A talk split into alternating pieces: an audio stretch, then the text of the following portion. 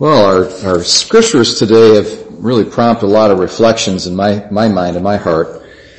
I think as well too of our opening prayer today where in the collect we say, um, Lord, help us to discern what is right and then give us the ability to do that. So there's a whole question of discernment. What is it to discern? To discern to, is to distinguish between what's true and what's false, what's good and what's evil. Okay, and then to choose what's true and to choose what's good. So discernment is a, a perennial question and a problem for everybody, especially for Christians who are engaged in a spiritual warfare every day of their life. And we have the devil who wants to mislead us, lead us astray, and we want, and we have the Lord, uh, and the saints and our guardian angel who want us to go down the right path and to achieve our eternal destiny of salvation with the Lord in heaven. So discernment's a very, very important thing. And if we look at the rest of the scriptures today, or the, the, the scriptures today, we, we see, I think, we can at least uh, learn something about this question of discernment. We have Elijah who's doing something pretty special and interesting. He's Elijah lived about 300 years or so after Moses, after the prophet Moses and uh, he is in if you can under, if you can get it in your mind an image geographically here. You've got Mount Sinai which is in the Sinai Peninsula and then you have the promised land which is quite a bit north of it. And uh, Moses received the 10 commandments on Sinai and then he led the children of Israel up into the promised land. So Elijah right now in in his ministry is in the promised land. Uh, the people have fallen away from the law of Moses. They're worshiping idols. He's in this big conflict with Jezebel and Ahab and the prophets of Baal and the priests of Baal, this false god. And it's a big deal. The vast majority of Israel has, has committed apostasy. They've fallen away. They have, they have departed from the Lord and from the true way. And they think that Baal's the right way to go. So there's a whole question of who's the, what's true, what's false. Okay? And uh, Elijah, he's in the minority and he's very frustrated that he can't seem to really make any headway and we read a few days ago this huge showdown that he has with the prophets of Baal. And God does this amazing miracle. He causes fire to come down from heaven to consume the offering on the, on the altar that Elijah has made. And the prophets of Baal have no miracle to show for it. And it, it seems the people of Israel see this big flashy um, miracle and they say, okay, we're going to serve God. But then not long after that, it seems like maybe Elijah's ministry and his efforts have failed because Jezebel seems to have the upper hand and wants to kill him. And so he's, he's kind of had enough of it. He's very frustrated with his, with his vocation and his calling. So he's going to take a little retreat. And so he goes down to the beginning. He goes back to the beginning. You know, he, I think he has this love for Moses because he's trying to recall the children of Israel back to the law of Moses. And so he's kind of in communion with Moses and he goes back to that place. He travels south to, to Mount Sinai. And he goes right to the very same mountain that Moses received the law of God. And he goes into the very cave, very likely, I'm thinking, you know, this is my own interpretation, but I think it's the case. He goes right into the very same cave that Moses went into when God revealed himself to him. Very important passage in Exodus when God passes by and he says, I'm going to put my hand over the cleft of the rock and I'm going to pass by and then I'll remove my hand and you're not going to see my face. You'll see my back though. Okay, so that's this whole very special revelation that Moses has and he sees God. He doesn't see his face, but he sees God nonetheless in some manner, in some fashion. Okay? We don't want to be too literal about interpreting that, but there's a, there's this, there's this question of a, of a sight of God.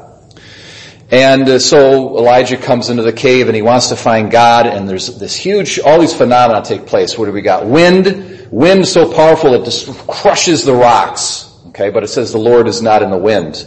And then you've got what an earthquake, you know, woo, big, very dramatic. How can you miss the earthquake, you know, but God's not in that either.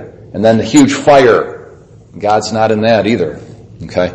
And all of those, those, those, this phenomena, the wind and the earthquake and the fire remind us of that original revelation that Moses received on Mount Sinai. Okay, so when, G, when Moses went up the mountain to receive the tablets of the law, there was tons of wind, there was all this fire, there was earthquakes and the, and the mountain was shaking. Okay, and it, it scared the, the crap out of the children of Israel. Okay, it really scared them. And I think what's, the message here is, is, is really, the scriptures are saying that all of that special effects that God was doing was really not Him. It was just you know, special effects that he was doing for the sake of the people. Because they weren't, they didn't have enough faith to see past the flashiness and to really get to the heart of what he's all about. Okay? So we see this transition from the Old Testament to the New Testament. The Old Testament is there, it's kind of all about images and symbols, and it's there to scare you. But hidden within it is, is God, but God is hidden. And so Elijah is there and he, where's God? He's in the still, small voice. Okay? So faith, faith comes from hearing, not, you know, neon signs, you know, and special effects and uh, YouTube and all of the, you know, the visualness. It's, it's, faith comes from hearing, hearing the word of God. It's a still small voice. You can miss it. Okay, so it takes discernment. And if there's something that's flashy and seems to be obviously true, you know what? Could be true, but maybe it's not. You gotta wait and you gotta test. Because it says in the New Testament, St. Paul says that the devil shows up as an angel of light. The devil comes, look at me, how beautiful and appealing I am. you know, this is what the devil does. And so you've got to, anything that looks really good, maybe too good to be true, you gotta kind of wait for it a little bit, see, you know, wait and see. Don't fall right away. You, you need to reserve judgment suspend judgment and wait. Because God comes in that hidden manner, that still small voice. Beautiful parable that our Lord tells in the gospel is the parable of the mustard seed. Isn't that an amazing parable? The parable of the mustard seed. Mustard seed is the smallest seed of all the seeds. It's like invisible. You can hardly even see it. Okay? And yet, somehow it's powerful, and it does grow up into this big tree that provides shade and covering and everything for all the animals of the, of the, of the earth. Okay? So it does become big and obvious, but it's not flashy. It's just a tree. okay? You can really miss it. Alright?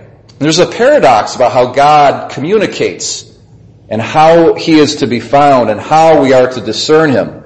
He's invisible and yet He's obvious, but obvious not in a flashy way like earthquakes and winds and fire and YouTube and whatever. Instagram's the big one, right? The kids really like Instagram, you know? That's not, that's not how God is found.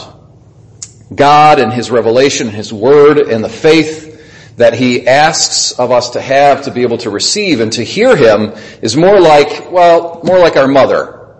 She's just kind of always there. And you can really take her for granted. But she, she's really obvious. She's really that she's there. but she's not flashy and you can really take her for granted because she's always been there. She's like part of the scenery. But that's, that's what faith is like. Okay? And, uh, this is, you know, we see this parallel in the church. Okay? The church is a city set on a hill. It is really obvious.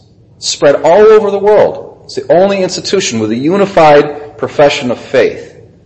It's all over the world. Encompasses so many nations and languages and cultures.